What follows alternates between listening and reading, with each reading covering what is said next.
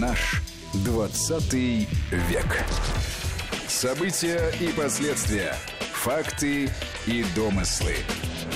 Здравствуйте, уважаемые слушатели. В студии Вести ФМ Армен Гаспарян, Дмитрий Куликов и Гия Саралидзе. Приветствую вас, друзья. Приветствую. Приветствую. Договорились мы с вами взять тему, о которой очень много писали и в начале девяностых, и, в общем, эта тема муссируется и сейчас. Я имею в виду гонения в тридцатых, сороковых, пятидесятых годах на кибернетику, на генетику. По этому поводу очень много написано, как с одной стороны, люди, которые утверждают, что такие гонения имели место, и были даже э, такой термин, как разгром, да, генетики и кибернетики. Э, все время муссируется вот эта фраза про продажную девку э, капитализма или империализма.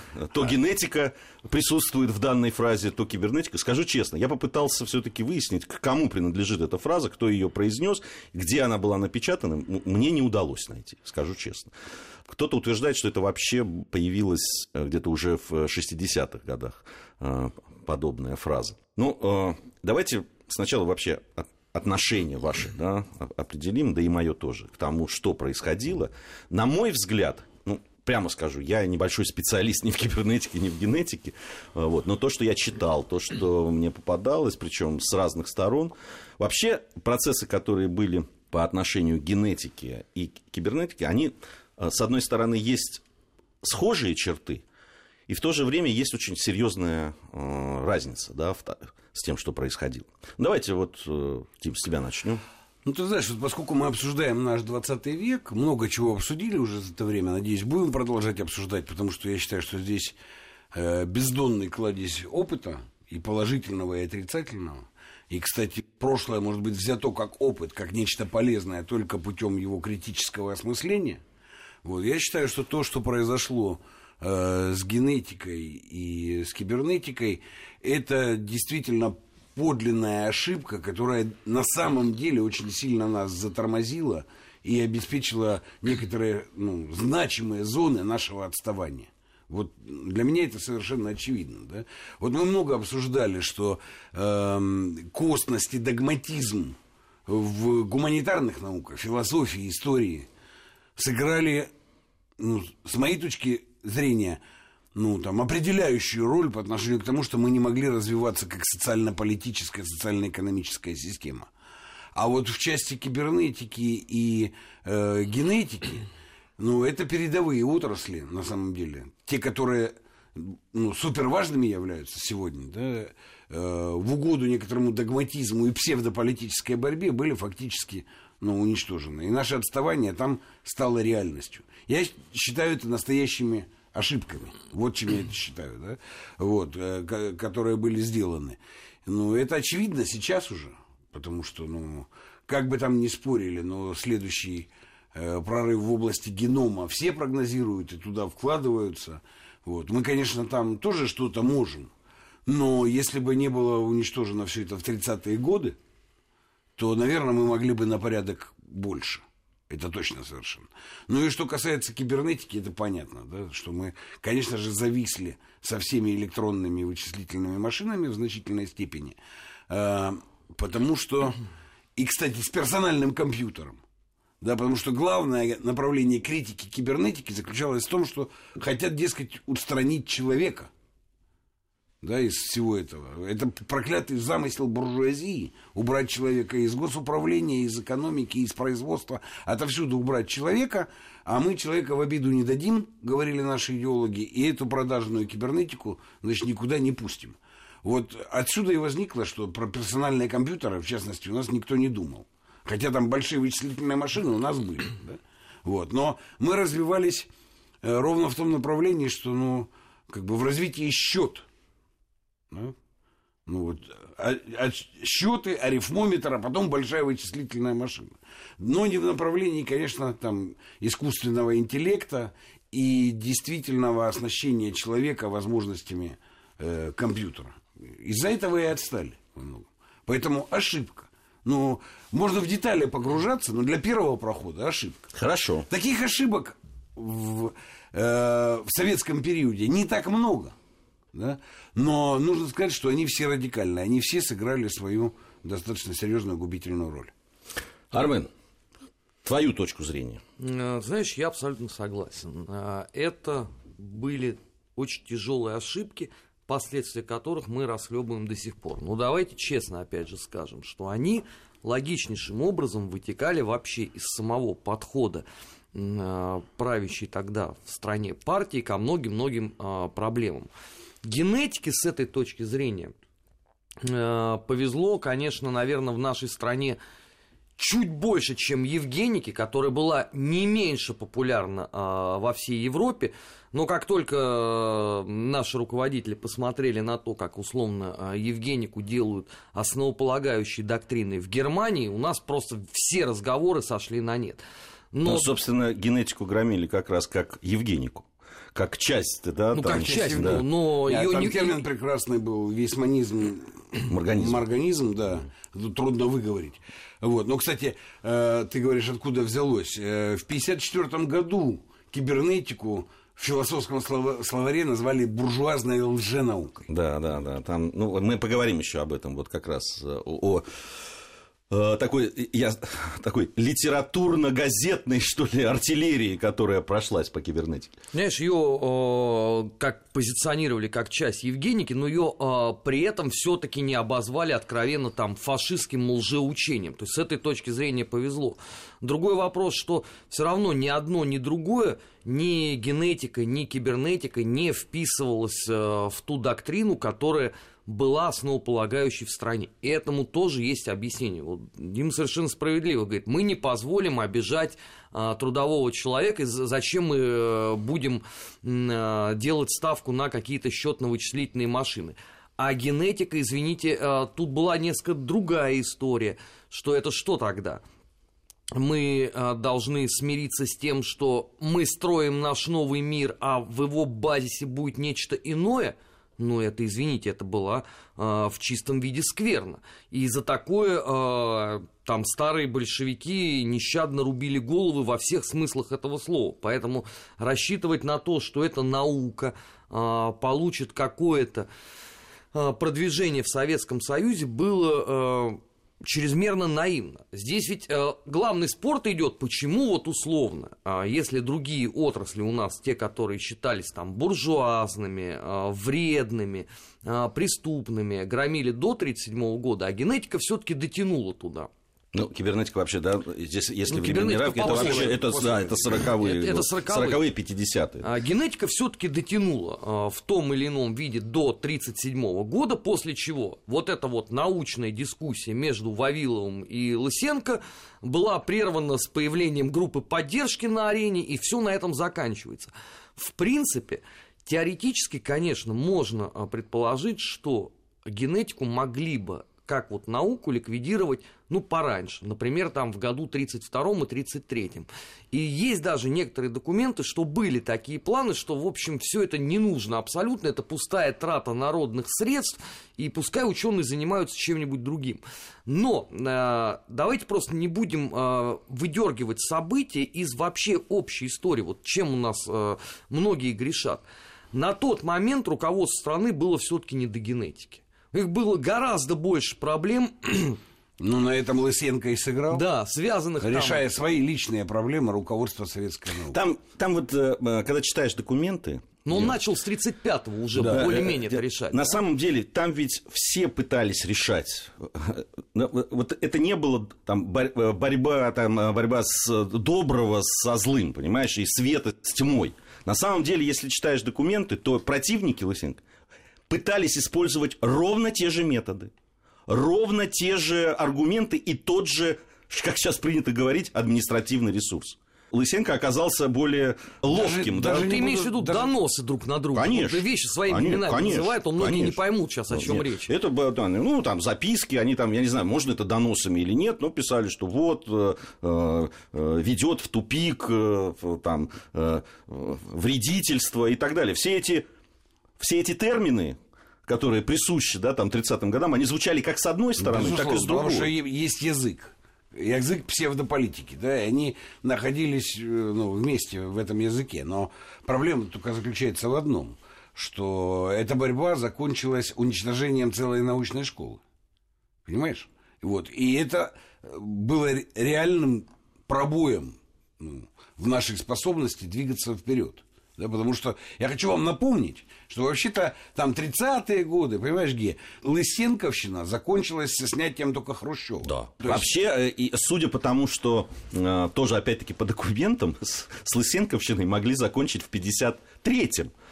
И все к этому шло. И только смерть Сталина, да, спасла Лысенко от, в общем, достаточно серьезной расправы над ну, ним. Не только его. Не только его. Нет. Он, он, да. он вовсе там не выделяется из общего ряда. Там, извините, и половина политбюро, и, и добрая там треть съезда имела все шансы закончить свои карьеры в известном месте, там, где обычно э, происходило это все в, в тридцатых годах. Лысенко... долгожитель. А что в этом такого? Он что, один такой? Ну, вот если так глубоко копнуть. У нас, извините, у нас Микоян колебал столько с линии партии с семнадцатого года. От Ильича до Ильича. И ничего страшного, да? А если вот так вот разбираться, а вред, который нанес Анастас Иванович, он меньше разве, чем вред, который нанес Лысенко? Нет. Но когда вот у нас сейчас модная такая тенденция, если долгожитель в Советском Союзе, это обязательно Лысенко. А все остальные... Ну, почему такой избирательный подход? Ну, понятно, что сейчас модно списывать. Вот э, Лысенко – это тормоз на пути прогресса. Вот если бы не было его, все было бы хорошо, и идеи бы Вавилова победили. Да с чего? Ну, что там, один Лысенко э, возмущался э, теорией Вавилова? Да ничего подобного. Давай честно скажем, что примерно поровну ведь поделился лагерь с одной и с другой стороны. Тут знаете, какая интересная вещь? Вот правда, ну, мы, никто из нас не... не силен в генетике, чего уж там говорить, в науке как таковой. И вот читая сейчас, да, людей, которые профессионально об этом говорят, ведь получается так, ну я такие выводы делаю для себя, что по большому счету вот абсолютно правыми не были ни те, ни другие. Но монополизация... Да, вот э, просто целого направления науки, против которой, кстати, э, боролись э, руководство э, партии и страны. Там несколько постановлений было по поводу борьбы с монополизацией направлений в науке. Но по факту, в итоге, победивший Лысенко монополизировал это, чем убил, видимо, развитие, да, других ветвей. Но не факт, что если бы победили его противники, не было ровно такой же монополизации. Не, не факт. Не я, факт. Я просто напомню, что э, при всей вот трагической судьбе там, генетиков, э, которые попали под раздачу, да, ну ведь... тоже там была в какой-то момент монополизация. Вавилов руководил, по-моему, там что-то двадцать с чем-то институтов было в какой-то момент под его руководством. И при этом очень многие, кто описывает, да, достижения, они ставят под сомнение, да, эффективность руководства вот этими всеми научными центрами.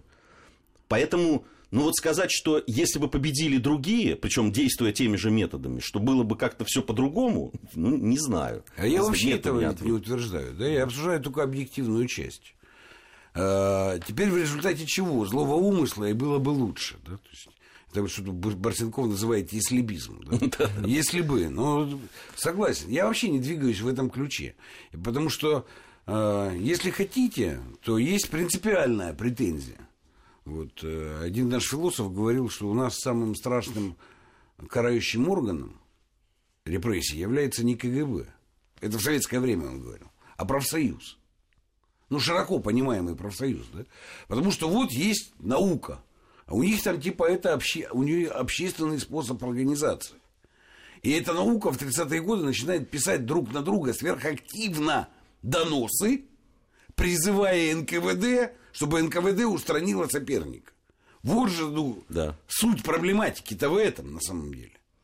Ну, и вина государства, что она допустила это в данном случае. Тогда это ошибка является. Безусловно. Кстати, когда ты говоришь, что могла Лысенковщина закончиться в пятьдесят третьем, я думаю, что даже, ну, Сталин уже понимал, да, что вот в этой борьбе тридцатых угробили целое направление. Ну, кстати, в конце сталинского правления появляется и вопрос о вычислительных машинах, и Сталин-то это одобрил. Да? Потом, потом уже, правда, после Винера и при Хрущеве пошла целая история с лженаукой. Повторилась та же терминология, которая была у Лысенко по отношению к Вавилову. Главный термин – это лженаука. Но суть заключается в том, о чем ты, Гия, говоришь. Ты, на мой взгляд, здесь абсолютно прав. Что это не э, эн ка вэ дэ передовых ученых уничтожало. И даже не политбюро с цэ ка. Да, а объем доносов и политический характер обвинений этих групп. Ну, а дальше уже кто в подковерной борьбе победил? Ну, вот победил, ну, Лысенко. Не знаю, какие от этого были плюсы, потому что э, ветвистую пшеницу, которую он обещал, да, да, да. И сверхурожайность, на чем он развел, кстати, руководство страны. Да, это перед кстати, вот знаменитым этим заседанием Восхнилка, это в сорок восьмом году, он же с Иосифом Виссарионовичем-то встречался, и там вот про это все рассказывал. Ветвистая пшеница была, да. да. Ветвистая но, пшеница. Понимаешь, самое интересное, что ведь справедливости ради, надо сказать, что когда Лысенко только появился в тридцатые годы, Вавилов... Даже писал статьи и выступал, я там, не знаю, цитату сейчас не найду, но он говорил, что направление, предложенное товарищем Лысенко в науке по увеличению, значит, плодоносности нашей пшеницы, оно правильное, и я, Вавилов, его поддерживаю. В принципе, с этого все начиналось, ну, в тридцатые годы. Ну, вот поддержал. Ветвистую пшеницу мы не получили, а генетику угробили. Вот это, это правда. Дайте я добавлю, да, вот здесь вот э, важный момент-то прозвучал по поводу того, э, кто там чего поощрял. Значит, эн ка вэ дэ, ну на тот момент даже эн ка вэ дэ еще не было, а было Объединенное государственное политическое управление. Оно вопросами науки, вот в том виде, в каком это сейчас все понимают, не занималось. Их интересовала условно криптография, их интересовал яд, их интересовал промышленный шпионаж. А вовсе никакая не генетика. И судя по тем документам, которые уже давно рассекречены и введены в оборот, вообще впервые эн ка вэ дэ там попадает им в поле это зрение, это вот как раз тридцать пятый, тридцать шестой, тридцать седьмой года. И благодаря ровно а, вот этим вот взаимным доносам, кто кому вредит. И чью точку зрения надо принимать. А вовсе не надо думать о том, что там в недрах эн ка вэ дэ, как вот условно там было шестое управление, которое занималось там делами Русской Православной Церкви, было еще какое-нибудь управление шесть бэ, которое занималось сварой между Вавиловым и Лысенко. У них и без того дел было выше крыши. Их вообще вот это меньше всего интересовало. Там же есть даже стенограммы некоторых допросов, когда следователи просят, вы можете по-человечески объяснить, в чем вообще суть вот ваших здесь противоречий.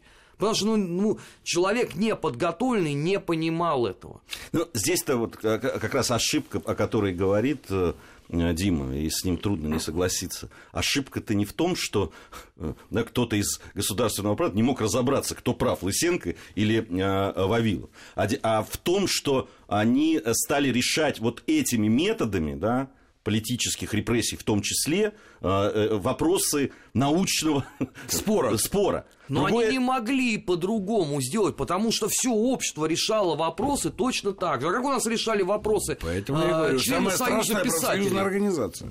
А как у нас все остальное происходило? Это был единый механизм для всего общества, причем не с тридцатых годов, а с двадцатых годов. А, там... Тогда еще профсоюзная организация, вот в том виде, в каком Дима говорит, это, конечно, больше, наверное, там, к тридцатым годам относится, но тогда то же самое происходило на комсомольских собраниях. У нас там одна из последних программ была про Михаила Андреевича Суслова. Вот очень яркий типаж этого дела. Вот до тех пор, пока его точку зрения не приняли, он же не уходил. А это образец для деятельности всем, потому что если ты открываешь газету советскую, любую, то вот этот механизм там и описан. Спрашивается, а с чего ученые должны по-другому поступать? Ну, они что, в другой стране живут? В другом обществе? Или там у них нету э, местной ячейки, там, парторганизации, или у них месткома там своего нету? Они поступили так, как видели. Какие к ним претензии с этой точки зрения? Никаких. А то, что э, сейчас академик-товарищ Трофим Лысенко это имя нарицательное, ну, это, конечно, э, правильно, с одной стороны, а с другой стороны, почему-то вот те люди, которые любят вот это вот словосочетание употреблять, они других-то каких-то ученых наших назвать не могут почему-то. Вот никак. Хотя, казалось бы, да, в горниле тридцатых годов пострадали сотни выдающихся деятелей советской, иногда еще даже русской науки. но никому ничего не интересно. Да, есть вот такой очень яркий пример. Кто во всем виноват? Трофим Лысенко. Точка. Ну и, соответственно... Но он глуп... возглавлял движение. Глупый Сталин, да, который вот вместо того, чтобы ну, слушать умных людей, что... послушал Лысенко. С другой стороны, я понимаю, почему это так произошло, ну вот в обществе. Потому что, да, есть, были выдающиеся художественные произведения. Там, да, «Белые одежды» Дудинцев. Да? Вот все прочли, и, собственно, всю историю противостояния в генетике они знают по художественной литературе. Но, так Но же, мало как, кто читал там какие-то да, специальные... знают по Зарубину, который написал художественное произведение, и все. И теперь все знают историю ВЧК исключительно по этой книге. Ну, это что? Ну, все это ты сейчас... Ну, потому что, извините, как фильм сняли «Чекист». Все это как бы вот тебе Библия. Именно так работала ВЧК. И ради кого ты там будут интересовать подробности? Зачем? Но есть вот книга Зарубина, тем более человек еще сошел с ума после там, всех этих дел. Ну, яркий такой типаж, ну, вот это такой образец для подражания. Это же система, она действовала во всем.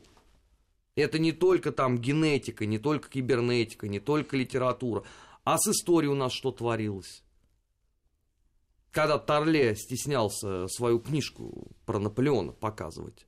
Это вот разве не яркий пример? Ну, все. Там про французскую революцию студентам брошюрку свою рекомендовал. Это все ровно из той же серии. А с философами у нас что было? Это система. Надо просто с этим смириться. И не искать здесь дополнительных черных кошек в этой темной комнате. Не могло быть по-другому. Потому что, начиная с двадцатых годов, многие течения априори считались либо буржуазными, либо... в любой момент они могли перекинуться на сторону мировой буржуазии. Вспомним, опять же, да, что того же самого Вавилова призывали разоружиться перед партией. А у него были какие-то прегрешения? Ну, вот правда. Нет, ну, насколько я знаю, и, насколько я читал там о Вавилове, и о тех претензиях, которые, которые к нему были, ведь его там не за научные, строго говоря, воззрение, да, там посадили в сороковом году, раньше даже. Там были чисто хозяйственные претензии, да, там, условно, сейчас бы это назвали растратой, наверное, вот так вот. Все-таки... Слушай, ну за растрату вслед... в то время можно было посадить любого заместителя наркома любой отрасли. Согласен, согласен. У нас сейчас новости, после новостей вернемся, я как раз хочу поговорить о кибернетике, и вот все-таки о той разнице, да, вот того, что происходило в генетике, и того, что произошло в кибернетике уже вот начиная там с сороковых, а вообще, по большому счету, в начале пятидесятых годов. Я напомню, Армен Гаспарян, Дмитрий Куликов, Гия Саралидзе в студии Вести ФМ. Наш двадцатый век.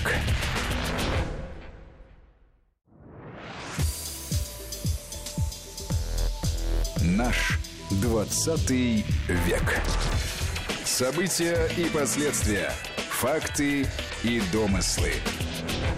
Продолжаем нашу программу. Армен Гаспарян, Дмитрий Куликов, Гия Саралидзе. Сегодня мы говорим о, ну, как принято, да, называть, разгроме генетики и кибернетики в тридцатых, сороковых, пятидесятых годов. И вот все-таки о той разнице, да, которую, мне кажется, что она очевидна между тем, что происходило в генетике и кибернетике. Хотя понятно, что есть и параллели, безусловно.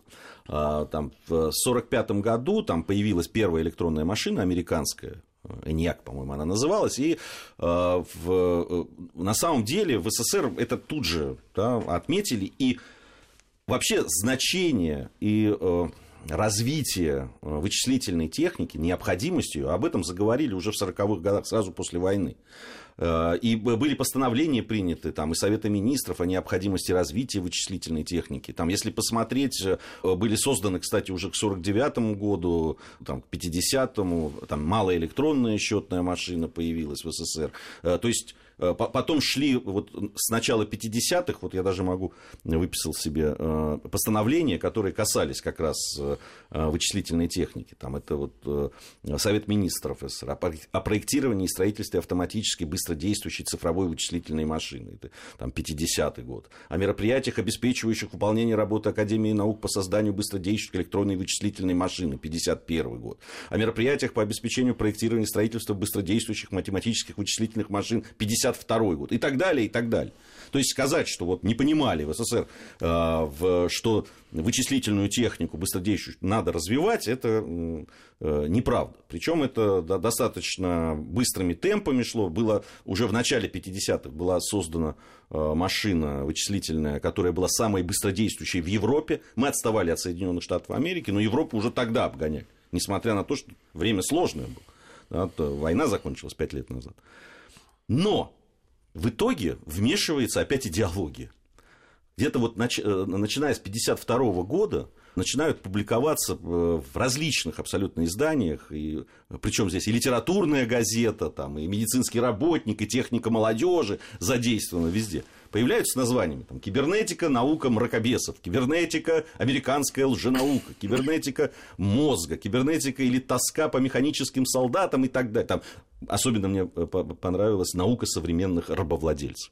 То есть вот это вот сама теория, которая под э, идеологическая, что ли, какая-то вещь, которая закладывалась под э, кибернетику западными философами в том числе, они, она не могла не найти отклика в СССР. На это отреагировали тут же. Да? Вот эти все разговоры о... Э, э, Тогда же уже заговорили о том, что вычислительные машины заменят человека и так далее. И понятно, что в этой идеологической парадигме начали, пошли. Но как такового, да, развития вычислительной техники, в принципе, то есть там приостановления, разгрома, чтобы кого-то сажали за это, ведь этого не было. Ну, во-первых, другая эпоха, несколько. Все-таки пятидесятые годы нельзя сравнивать, даже конец сороковых нельзя сравнивать а, с тридцатыми годами. Здесь, конечно, а, всегда вот если бизм, да, если бы вот Сталин бы условно продержался до там, пятьдесят четвёртого года, и не было бы там нового витка, многие действительно к этому склоняются, но это все недоказуемо. Все-таки репрессии сороковых годов это не то, что творилось в конце тридцатых. Это вовсе не означает, что тебя надо было обязательно сразу вести в расстрельный подвал, втюхивать тебе пятьдесят восемь в части там Б, В и так далее. Достаточно было, в принципе, на тот момент газетных публикаций в качестве простого доказательства. Давай вспомним дело врачей. Их сначала, между прочим, затравили посредством печати. А вот уже сама вот эта процедура репрессивная, она начинается после того, как пошли письма советских трудящихся по поводу того, что вы ничего не делаете с людьми, которые убийцы в белых халатах. В принципе, кибернетика могла бы пойти ровно по такому же сценарию. Но она ограничивалась исключительно разгромными публикациями. И вот что характерно. Прошли годы, дело врачей уже глубоко забыто всеми, кем только можно. А кибернетика, пожалуйста, она все время на плаву. Вот эту вот историю там с разгромными публикациями ее обсуждают с огромнейшим энтузиазмом. Вот в том-то и дело. Мне кажется, что как раз вот... А, а, не знаю, опять-таки, это, да, конечно, нужно обсуждать с профессионалами. Но из тех вот документов, из тех статей, которые есть по поводу того, что же произошло с кибернетикой, получается немножко другая история. Действительно, время было другое. И затормозили-то не из-за того, что было принято, там, разгромили кого-то, запретили этим заниматься, нет. Судя по всему, ну вот из того, что там напечатано у нас, по записке самих же, ну, части разработчиков вот этих быстродействующих электронных машин, засекретили все разработки. Засекретили разработки, и очень долго там шла, они бодались, все-таки открыть это или нет. И понятно, что вот в условиях такой секретности, причем одной из групп, которая этим занималась, просто наступила стагнация. Там же очень много этих историй, когда на, происходили вот эти вот разногласия, которые одна группа считала, что это должно быть засекречено, и ни в коем случае об этом нельзя распространяться, а другая говорила, нет, если мы не будем обмениваться, если мы не вступим вот в этот диалог, мы отстанем. И в итоге опять решение принимали, ну это уже при Хрущеве было, решение принимали на самом верху. И решение, видимо, которое было принято, я так понимаю, оно-то и... Э, э, оказалось неправильно. Оказалось неправильно. Да, и нужно очень точно понимать, что там, наверное, прямого разгрома Ну, кибернетики не было, да, хотя вот цитаты там с пятьдесят второго года, ты все uh-huh. правильно процитировал. И, понимаешь, мне кажется, что при этом на фоне этих цитат вот э, этот групповизм ограничивал себе зоны специальным образом. Нам нужно развитие вычислительной техники. Вот это, в принципе, никто не усомневал. Еще раз говорю, линейка, отсчет костяных через арифмометр к электрической машине, она просматривается, ну, достаточно четко. Тем более, что, понимаешь, там решали многие задачи э, с возникновением, э, ну, например, необходимости там, посадок самолетов на авианосцы, да, возникали эти... Вообще ведь все это возникло там из машинки «Энигма», да, когда расшифров... ну, расшифровывали э, коды э, во время Второй мировой войны. Вот, поэтому, конечно, у этого было военное применение и, может быть, знание того, что оттуда это все произрастает, да, ну, и привело там к засекречиванию. Да, не, ну, там какого-то... первые вот эти упоминания, там, в сорок шестом году, там, они какой-то лазерный прицел на основе, не лазерный, а какой-то прицел цифровой сделали и так далее, американцы. И, конечно, наши об этом узнали и, естественно, стали решали, развивать. Да. Решали проблему наведения зенитных комплексов, да, простых пушек, там, и потом пушек. Как сделать так, чтобы это взрывалось там, где нужно, да, ну, рядом с, с этим самолетом. Решали эту проблему в том числе. Поэтому вопрос засекречивания тоже был не случайным, да, и, конечно, это военное применение все имело.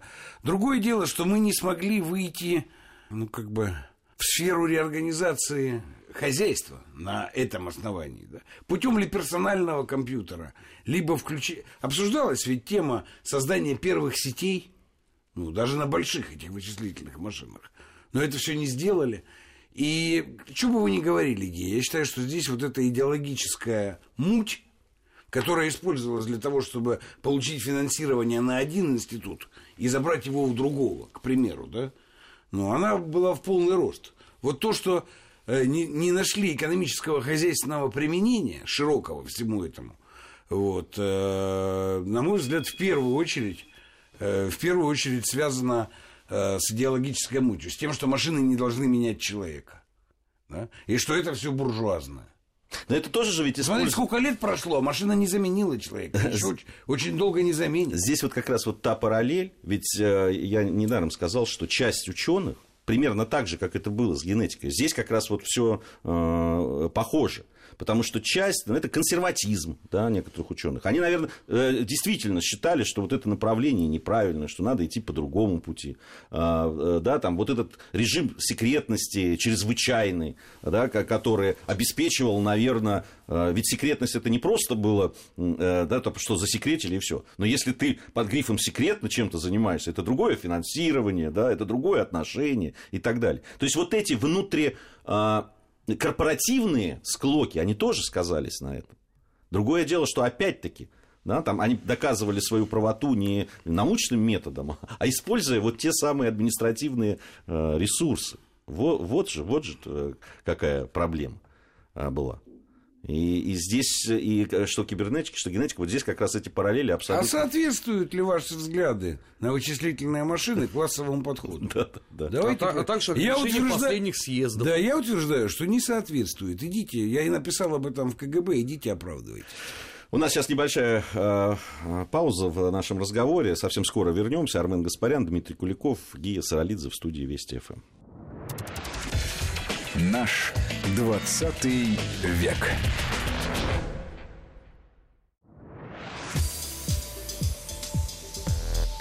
Наш двадцатый век. События и последствия, факты и домыслы. Продолжаем нашу программу. Сегодня говорим о кибернетике и генетике, о том, что произошло и в, в чем причина потом отставания нашего в, в этих областях. Армен Гаспарян, Дмитрий Куликов, Гия Саралидзе в студии Вести эф эм, проект «Наш двадцатый век». Я, знаете, о чем хотел бы поговорить? Ведь в нашей вот завершающей части. Ведь очень часто, когда многие рассуждают да, о тех процессах, которые мы с вами тоже сегодня, о которых мы говорили, о генетике, о том, как принимались решения, о кибернетике, и, и то, как мы отстали в итоге наша страна в, в этих областях, очень часто используют о том, что, ну вот, видите, вот, это яркий пример того, насколько неэффективна была та система, насколько костной она была, насколько она не давала расти новому и э, передовому. Э, вот в этой части. Что, что мы скажем? Холодного с вкусным. Потому что это, это очень модная теория. Вот, значит, помешали кибернетике, долой такой строй политический, страна преступная, власть неправильная, все. Да, действительно, мы уже говорили об этом. Это большая, очень несерьезная ошибка. Но говорить о том, что целиком и полностью вся власть и все общество в стране были костными, глупыми, недальновидными, я бы не стал бы. Параллельно ведь большие успехи там в той же космической программе, который, я думаю, в что... ядерной. В ядерной, который ни один нормальный человек... А там вообще человек, никакой свободы не было, понимаешь? Кстати, вот задумайтесь. Две программы ну, с мобилизационным режимом научных разработок, казарменных, являются успешными. Но, с другой стороны, там же тоже борьба идей-то была. Ну, были люди с разными точками зрения, да, они отстаивали их и так некоторые далее. Некоторые из а них так... в шарагах оказались, да, благодаря но... вот той самой научной дискуссии, этом, о которой ты говоришь. При этом несколько КБ там работало, понимаешь, несколько параллельно. Несколько параллельно, да, в параллельно. Том-то и дело. Я вот не понимаю, почему. То ли это действительно настолько было важно с военно-технической, да, оборонной точки зрения, поэтому как-то к этому спокойнее. Хотя кибернетика вроде тоже из этой области. Понимаешь, в чем дело? Ну, не знаю. Тут же вопрос как бы организации. Если ты понимаешь подлинную природу возни, то ты будешь делать все и так организовывать, чтобы эта возня не выходила за разумные рамки. А если ты не понимаешь или находишься на одной из сторон, как организатор, то будут вот такие результаты, как с генетикой или как с кибернетикой. Все же очень просто, Ги. В этом смысле, понимаешь, Булгаков, «Мастер и Маргарита», да, с описанием этой литературной организации, общественной, да, там же нет никакого, ни КГБ, ни эн ка вэ дэ, ни гэ пэ у, никого вообще. Есть литераторы. Они, ядрен мать, сами организуют свою творческую жизнь. И это ведь Булгаков писал прямо, так сказать, с картинки. Да? И потом в результате организации этой своей жизни они начинают писать доносы уже соответствующие. И там органы. Появляется таки. Да. Воронок. Да, это, ну... Но потом, понимаешь? Да, сначала они решают свои литературные проблемы, как умеют. Да. Но только да. он описал то, что было. Это ровно так и происходило вот. С образованием Союза писателей. Ну, потому об... он и гений. Да, но обратите внимание, а потом все Союзы писателей и все эти гонения там, да, на кого. Откуда они начинались? Ну, они начинались из среды этой самой, ну, интеллигенции. И тут, конечно, была бы сверхзадача такая, ну, вы писатель про птичек, а вы про кошечек. И каждый занимаетесь, ну, своим делом. И все было бы нормально. Ну, понимаешь, когда ты строишь, ну, там, кумиры появляются, еще что-то. Ну, вот как Лысенко, да. Человек сказал, что будет ветвистая пшеница, урожайность в десять раз повысится. Ну, как такого? Не поддержать. Ну, когда глянь, там, вот, глянь на Илона Маска, понимаешь? Ну, в принцип один и тот же, ну... Принцип один и тот же. Сейчас обидел Под... большое количество последователей и приверженцев. Тесла ничем не отличается от ветвистой пшеницы. Ну, на мой взгляд, тоже, если честно. Не то, чтобы я специалист в этом, но ощущение такое. Но это выяснится через какое-то время. Ну, все будут говорить, куда делись большие деньги. Угорела. Куда прибыль делась? Она угорела.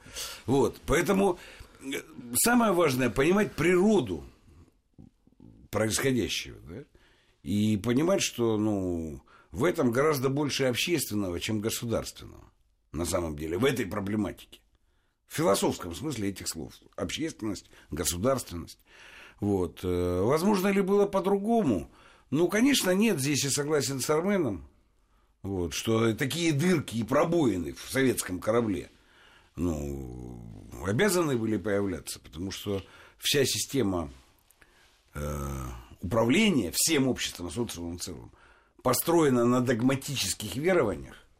Но это же все проходили. Это вся, вся инквизиция в средние века. Да, ну, э, схоласты научники, как одни уничтожали других. Ну, сначала э, западная церковь уничтожала ученых, алхимиков и ведьм, всех в одном, так сказать, пакете. А потом, когда научное мышление, так сказать, ну, получило командные высоты, и оно последовательно, вот уже триста лет, так сказать, религиозное сознание уничтожает. Макропроцессы такие же, как и микропроцессы, которые мы обсуждаем. Ты знаешь, на уровне тут, логики. Тут интересная параллель. Вот ты упомянул, да, там, Средневековье и так далее. Один из ученых, не вспомню сейчас фамилию, иностранец, который был социалист по своим убеждениям, входил в Академию наук СССР, в ее вот иностранная часть. Он после того, что случилось с генетикой, когда вот он, да, там, после вот сорок восьмого года, после, он вышел и сказал, что над учеными устроили примерно то, что в свое время, да, там, над Коперником там, и, и прочими людьми. Вот. И параллель абсолютно прямая с тем, что ты говоришь. Просто Я тебе так... еще добавлю. А сейчас все еще хуже. Потому что если ты посмотришь на грантовую систему финансирования науки, то в этом смысле и советская с шарашками, и со всеми вот этими войнами, и прежняя западная, ну, это все, и даже в момент, так сказать, борьбы с инквизицией или инквизицией с наукой, это все цветочки. Потому что сейчас ты должен писать то, что некоторый жулик, который назван предпринимателем, может эффективно продать. И писать ты должен так, чтобы это было продаваемо, тогда ты получишь. Ну, на это... Отсюда все эти британские ученые со всем этим самым. Вот. Поэтому ну, состояние фундаментальной науки в мире, в принципе, катастрофическое. В мире. Что дальше будет, я не знаю. Потому что никто не думает над тем, вот как, мы как каким раз должен быть способ организации науки. Подошли, да, как раз вот к этой истории. Да, к тому Небольшую тезис. ремарку хочу. Да. Вот когда мы сегодня говорим про то, как травили кибернетиков. Друзья мои, ну давайте возьмем более близкий нам всем пример. Вот лет, по-моему, восемь назад точно так же всенародным мату было подвержено двое замечательных историков, Вдовин и Барсенков. Вопрос, чем это принципиально отличается? Да. Это первое, да. Второе. Когда вы рассуждаете о том, что вот э, глупый э, режим, костный, абсолютно безмозглый. Ну, слушайте, э, Гитлер не любил некоторые сектора философии и запрещал их. Но потом они в Германии после э, Третьего Рейха были восстановлены. Но из этого же никто не делает вывод, что все германское общество глупое, поголовно. Ну почему вот у нас такие странные подходы к этому? Почему мы все время считаем, что мы самые, самые дурные да. в мире? Крайности. Если уж расцарапывать душу, так уже до крови, понимаешь? Это так неинтересно. Вот поэтому ну, мы же там каждый день там, в эфирах нашей радиостанции на общении со слушателями видим. Все пропало, шеф. Гыб снимают, клиент уезжает. А-а-а! Ну вот как раз о эффективности и неэффективности системы. Ну, ведь э, я, я начал вот эту часть нашей программы ровно с того, что используют э, то, что произошло с генетикой, генетиками и кибернетикой в плане того, насколько неэффективна костная система. И вот ты, на мой взгляд, Дим, сейчас очень важную затронул Можно еще чуть-чуть? вещь да, по, по поводу э, того, Поважнее. что насколько эффективна та, та система, которая сейчас существует. Смотри, вот очень важно помнить вообще-то один принцип, который делится на два. Вот, при, об эффективности. Не бывает тотально эффективных систем, в принципе. Ну, в чем-то она может быть более эффективной, в чем-то она будет менее эффективной. Товарищ Сталин, кстати, о людях так говорил. У всех есть свои достоинства и недостатки. Главное, что? Чтобы баланс был положительный. Поэтому у всей системы есть и достоинства, и недостатки. Ну, у любой. Главное, чтобы баланс был положительный. И задача управленца посчитать баланс системы. Положительный или нет? Это первая его задача. И второе. Соответствие системы внешне развивающимся условиям. Потому что нет ничего вечного. Если у тебя в этих условиях система была условно положительной, то есть баланс отрицательных и положительных качеств был все-таки выше нуля, то при смене условий система меняется. И это вторая задача, за которой должен следить управленец. Ну... На каком-то этапе сверхмобилизации, в том числе и наша научная система, была положительно эффективной. Это да. А вот к семидесятым годам, я думаю, что она уже была отрицательно эффективной. Ну, у американцев ведь то же самое. Если они нам в тридцатые годы, вплоть там до пятидесятых, проигрывали, то в шестидесятые и особенно в восьмидесятые они начали выигрывать. на сверхизбыточном финансировании. Принцип американского рывка – это очень простой принцип. Но у нас сверхмобилизация и создание невыносимо жестких условий, а у них сверхнакачивание деньгами. Ну, исходя из того, что, конечно, многое сгорит, многое разворуют, но, может быть, что-то в результате этого сверхнакачивания выскочит. Такой принцип управленческий. Но он тоже перестал быть эффективным. Ничего не бывает вечного, постоянно эффективного и заведомо, так сказать, тотального. В чем нас все стараются убедить, что западный мир, он вечен, эффективен, и молитесь на него. Спасибо большое, друзья, за этот разговор. Обращаясь к нашим слушателям, скажу, конечно же, мы не... истина в последней инстанции, особенно то, что касается кибернетики, генетики, да нет, наук, науки в целом. Повод да. Поразмышлять. Да, мы размышляем, мы говорим, вы можете нам возражать. Если наша программа сподвигнет вас на то, чтобы заинтересоваться, почитать что-то, да, высказать свою точку зрения, составить ее, мы будем только рады. В принципе, для этого наша программа и существует. Спасибо большое. Армен Гаспарян, Дмитрий Куликов, Гия Саралидзе были в студии Вести ФМ. Спасибо. Наш двадцатый век.